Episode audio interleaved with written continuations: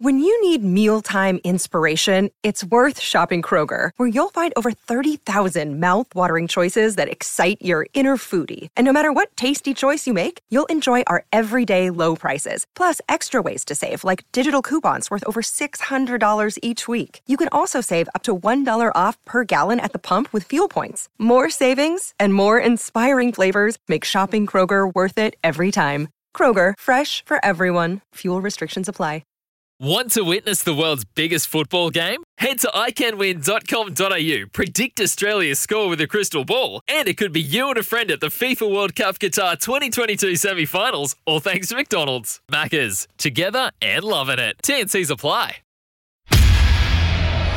Continental Tires, AFL Trade Radio. I just want to bring some news to our listeners. Reported last week that the turmoil at the Essendon Footy Club was set to continue with some boardroom machinations, and that has been ramping up behind the scenes in the past 7 days. David Barham has been president of that footy club for 8.5 weeks. He rolled the former president, Paul Brasher, between rounds 22 and rounds 23. He made the approach to Alistair Clarkson between those two matches, Sauce, and forced Ben Rutten to become aware of that through the public nature of that approach. Then Kevin Sheedy blindsided him by saying publicly that Clarkson should pursue North Melbourne.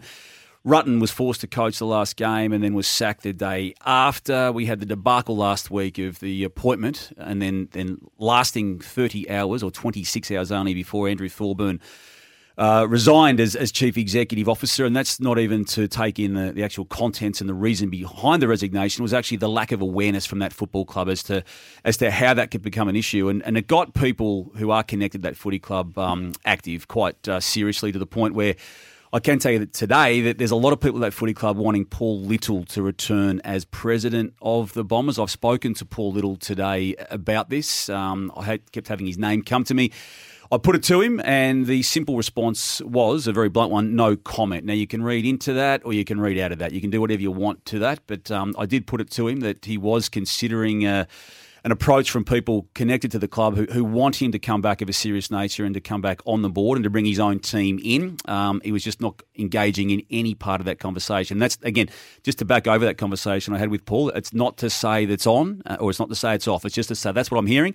I gave him the opportunity to say something about it, and the response was no comment. But I can tell you, up until the weekend and inclusive of yesterday as well, there were people speaking to Paul Little about this possibility. So I expect something formal in terms of an official announcement around that, or a withdrawal of possibilities from Paul Little at some stage soon. But it was not him. There are enough people working behind the scenes keen to explore the formation of a new football club board, given the events of the past 8.5 weeks under the David Barham watch. Yeah, look, it's obviously messy, Damo, but you just hope, the Essendon people do come together and work this out. So there are a lot of good people at Essendon. They're a big, powerful club. They're a great club.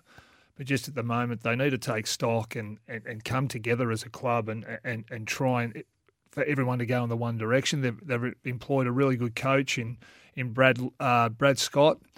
They've got to be able to support him.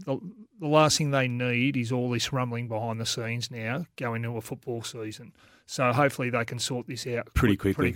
Yeah, again, the people approaching Paul Little are mindful of what Jeff Brown did at Collingwood. And while it took a fair while for Jeff to get into the chair officially, it was done by footy club standards relatively cleanly. Now, it wasn't totally clean, but by way of comparison with some other boardroom takeovers, it was quite above the line in terms of its cleanness. And that is what these people are trying to have happen. And again, Paul Little's certainly taken the conversations.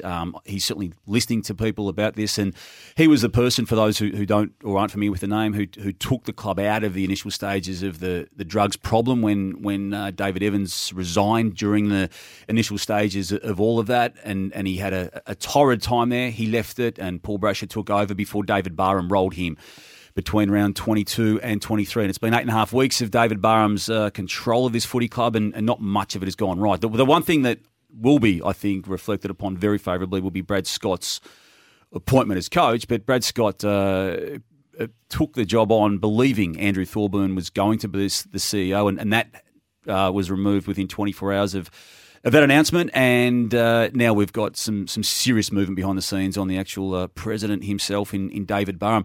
Want to witness the world's biggest football game? Head to iCanWin.com.au, predict Australia's score with a crystal ball, and it could be you and a friend at the FIFA World Cup Qatar 2022 semi-finals, all thanks to McDonald's. Maccas, together and loving it. TNCs apply.